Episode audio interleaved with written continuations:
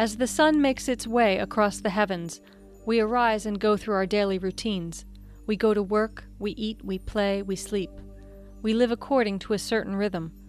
Our days are filled with intricate patterns, patterns that repeat again and again. This repetition and change is the dimension of time, an invisible dimension that moves in only one direction. Sometimes swiftly, sometimes gently, carrying us constantly along in its current. We cannot see the future, but we will go there just as surely as we breathe. He appointed the moon for seasons. The sun knows it's going down. You make darkness, and it is night, in which all the beasts of the forest creep about. The young lions roar after their prey and seek their food from God. When the sun rises, they gather together and lie down in their dens. Man goes out to his work and to his labor until the evening. We gauge time by the cycles of the cosmos. From the smallest fraction of a second to the epochs of celestial orbits. We measure time's passage. But as Christians, we must never forget that this dimension was fashioned by the Creator, and that just as it had a beginning, at His command time will one day have an end. The great cosmic era will come to a close, and a new day, an everlasting day, will begin.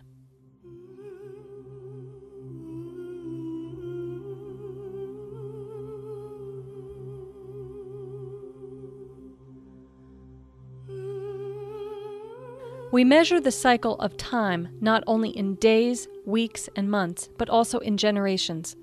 From our birth to our burial, the Orthodox Church clothes us in the colorful robe of her sacraments. Her prayers are the poetry that expresses our journey in Christ. We find these sacraments reflected and expressed throughout the Church's cycle of feasts and fasts. Therefore, as we are receiving a kingdom incapable of being overthrown, let us persevere in worship agreeable to God, reverent and full of awe, for our God is a consuming fire. As we journey down life's path, we can engage in the life of the Church, for she provides the sacraments that connect us with God and His body. And every year, as we traverse this road, the cycle of feasts retell the story of the gospel. Each year we should grow more mature in Christ as the cycle comes around every year Sunday of the Prodigal Son, or um, Lazarus Saturday, or whatever, you know it's coming. You just go deeper. You know, to, to be celebrating Christmas once or twice is a great thing, but to celebrate 40, 50, 60 years, man, your perspective on what that all means and, and how much more deeply it gets into you and the liturgies are designed that way. They're they're a little bit opaque at first, and you have to kind of go deep into them, but they do yield themselves over time, like a like a trusted friend. And then you've got them, and they're in, they're inside you. They're part of you.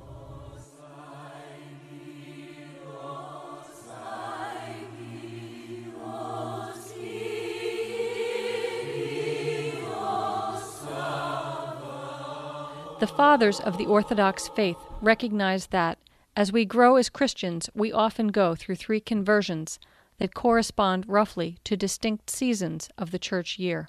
You have to see the feast days or the cycles of the church up against the theology of, of spiritual growth of theosis. And this spiritual growth of theosis is broken into three major components uh, nipsis, uh, purification, um, illumination, and, and union with God nipsis, uh, opsis, and enosis. Uh, and if you take those three, you can um, squirrel or you can nest uh, the feast days within those. The first season is the winter Pascha, which corresponds to the Nativity fast. This season begins on the 15th of November and ends on the 2nd of February. The theme of this period is nipsis, or purification and learning, and it is associated with water. Christ's theophany represents this first conversion when we consciously recognize and acknowledge Him as the Son of God and accept Him as our Savior and Lord.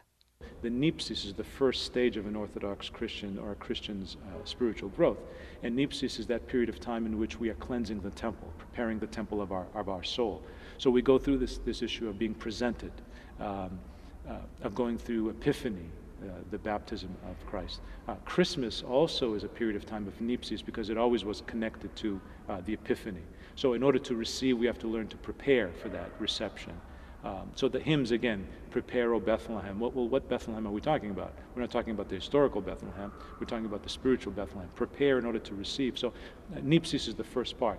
And until someone truly prepares their soul um, and, and really experiences Nepsis, can they really begin to go to the next level? So it might take years, might even take half their lifetime for someone to experience Nepsis, truly experience Nepsis. The second season is the spring Pascha, which begins with the pre Lent period, 70 days before Pascha, and ends on Holy Saturday. The focus of this period is opsis, or illumination, and is represented by the Lamb. In this second conversion, we begin to comprehend Christ's crucifixion and resurrection and we become more deeply committed by taking up our own cross and following Him. So from Nepsis, we go to uh, Opsis. And, and again, that's the focus of the resurrection. But in order to experience the resurrection, which is the light, Opsis, illumination, um, one must learn crucifixion. Hence, we have the feast day of the cross, the veneration of the cross. Uh, what, what does it mean to understand the elevation of the cross? Um, the betrayal, the Passion Week, crucifixion, uh, the burial of Christ. And again, it may take another half of a lifetime for people to truly experience Christ, not just as uh, a child, a baby with, with a nice teaching, but to experience Christ as a Savior, someone who comes to give us new life. Uh, most people believe that Jesus came in order to make good, uh, bad people good, you know, by giving us another code, of, of rules and commandments. And they look at the feast days that way, unfortunately. But Christ did not come for that. Christ came in order to make dead people alive. So, by understanding that we are dead, which is Nepsis, we, can we only begin, begin to realize that Christ has come to resurrect us, resurrect us. Hence the light, opsis, of, of Easter. The third season is that of Pentecost, which begins on the Sunday of Pascha and ends on the Sunday of Pentecost. This period's focus is on enosis, or union, and is symbolized by fire. In this third conversion, we experience Pentecost and are filled with the baptism and fire of the Holy Spirit, allowing God to transform our lives. Uh, once we've experienced nepsis and then opsis, uh, illumination, then we have to move towards enosis, or glorification with God. Uh, and this is the, the period of time in which the Holy Spirit dwells in us with power uh, hence the Feast of Pentecost. So when, when the Holy Spirit comes down upon us with fire, true fire, do we really experience what it means to be uh, uh, an energized Christian, living out our life, uh, always cleansing the temple? We never f- finished doing that. We're always cleansing and repenting and going through that uh, cleansing in our lives. At, at, the same time, constantly and continually accepting Christ and being illuminated more and more and more uh, through death and resurrection, personal death and resurrection celebrating that corporately as a group, sharing our, our, our uh, individual uh, resurrection in, a corporate fashion. Uh, then we move into uh, living out our life in the world and really making a difference with, with power as the, whole, as the, uh, the disciples and, and the apostles did and then that leads obviously towards uh, our death and, and, glorification into the kingdom of heaven. And I think only by looking at those three stages and taking the feast days and placing them within, not exactly, but placing them against that map that I, that I uh, articulated, and then seeing that that line must then intersect with the line of our personal lives, does the, do the feasts uh, really come to have a powerful meaning for each and every one of us?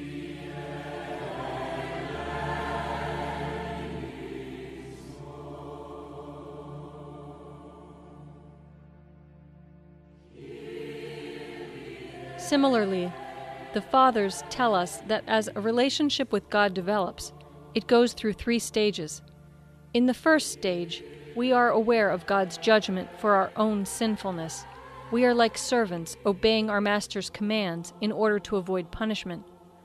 As we grow to understand how much God has done for us and what He has promised us, we enter the second stage, where we relate to Him like an employee doing his work for the rewards that follow. In the third and most mature stage, we understand how much he loves us and how deeply He wants us to be His children. At this point, we relate to Him as a son or daughter relates to a loving father. We obey completely out of love, simply because that is what we want to do. One thing I ask of the Lord, this is what I seek, that I may dwell in the house of the Lord all the days of my life, to gaze upon the beauty of the Lord, and to seek him in his temple. People truncate our theology into pieces as if history is over here, liturgy is over here, scripture is over there, the sacraments are someplace else, our, our ethics is someplace else. And in reality, all of those things coalesce, even the patristic component, coalesce in liturgy, in worship. And it is in worship when we begin to understand the interaction of those five things that I mentioned, do we really experience what liturgy is all about. So the feast day of, of Christmas, as, or the Nativity, can only be understood when we understand what do the fathers say about them, and the fathers speak about uh, the Nativity within the hymns. And in the hymns, we find the theology, we find the scripture, we find the ethical component, uh, and we come and we worship that, not necessarily just to give glory to God, but to receive from God uh, uh insight so that we can then grow in the, in the areas of nipsis, opsis, and, and enosis, and then go on and, and be um, the Christ bearers that we are called to be. By entering into the Church's cycle of fasting and feasting, we join ourselves to the bride of Christ and continue the journey to becoming a mature child of God. As we engage in the life of the Church, we should always keep this important point foremost in our minds. The rubrics, the rules of fasting, almsgiving, and prayer are not demands that God has imposed upon us, but are rather our response to His call to be pure and holy. We do these things of our own will out of love, just as Christ submitted humbly to the will of the Father.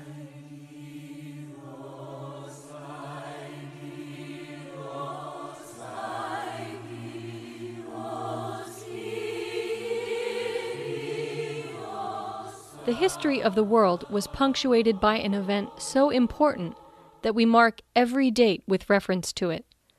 The Incarnation is the vantage point from which we view all of our history.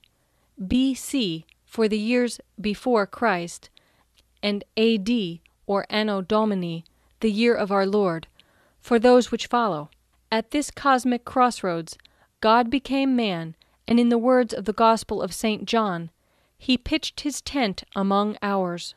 And the Word became flesh and dwelt among us, and we beheld his glory the glory as of the only begotten of the Father, full of grace and truth. And by organizing the liturgical year and organizing our time around these feasts, we're organizing ourselves around our own human experience. What family doesn't celebrate the birth of a child and does it every year? The very simple human experience of remembrance is important to understanding who we are as family, as individuals. And so by doing this in the life of the church, we know who we are as church that transcends these boundaries of family and person, our persons, to know that we belong to this community of followers of Christ. And so we celebrate the birth of our founder. We celebrate his entry into Jerusalem. We celebrate all these things around his life hear about those stories because there are stories because we are one of his followers. Emmanuel, God with us, is the mystery of God's presence among us, the mystery of the Word's human life, death, and resurrection in the person of Jesus Christ, who brings us divine life, eternal life. This is the essence of the Christian faith and we literally enter into the events surrounding this epic miracle in the feasts we celebrate through the liturgical year. But now Christ is risen from the dead and has become the first fruits of those who have fallen asleep. For since by man came death, by man also came the resurrection of the dead. For as in Adam all die, even so in Christ all shall be made alive. Christ's death and resurrection the Christian Passover, is celebrated at Pascha during the services of Holy Week. Pascha, the feast of all feasts, is the center of the liturgical year, radiating through each Sunday and every other feast.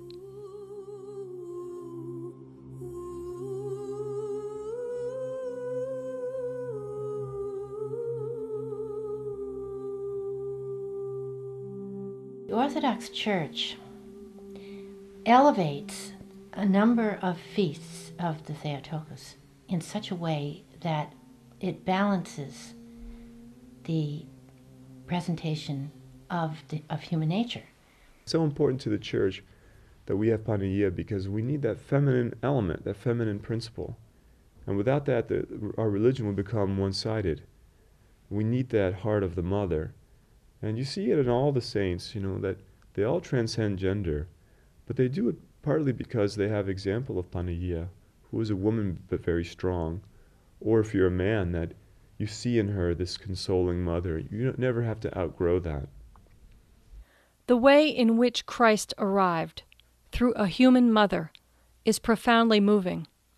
We celebrate the events of Mary's life because her life is inextricably intertwined with Christ's, and because she shows us how we can be Christ bearers. In celebrating her life, we affirm that each of us is a Theotokos, a bearer of God. From all generations we call you blessed, Virgin Theotokos, for Christ, our uncontainable God, was pleased to be contained in you. We also are blessed in having you as our helper, for you ever intercede for us and for those in authority. Therefore, singing your praises, we cry to you, Rejoice, full of grace, the Lord is with you.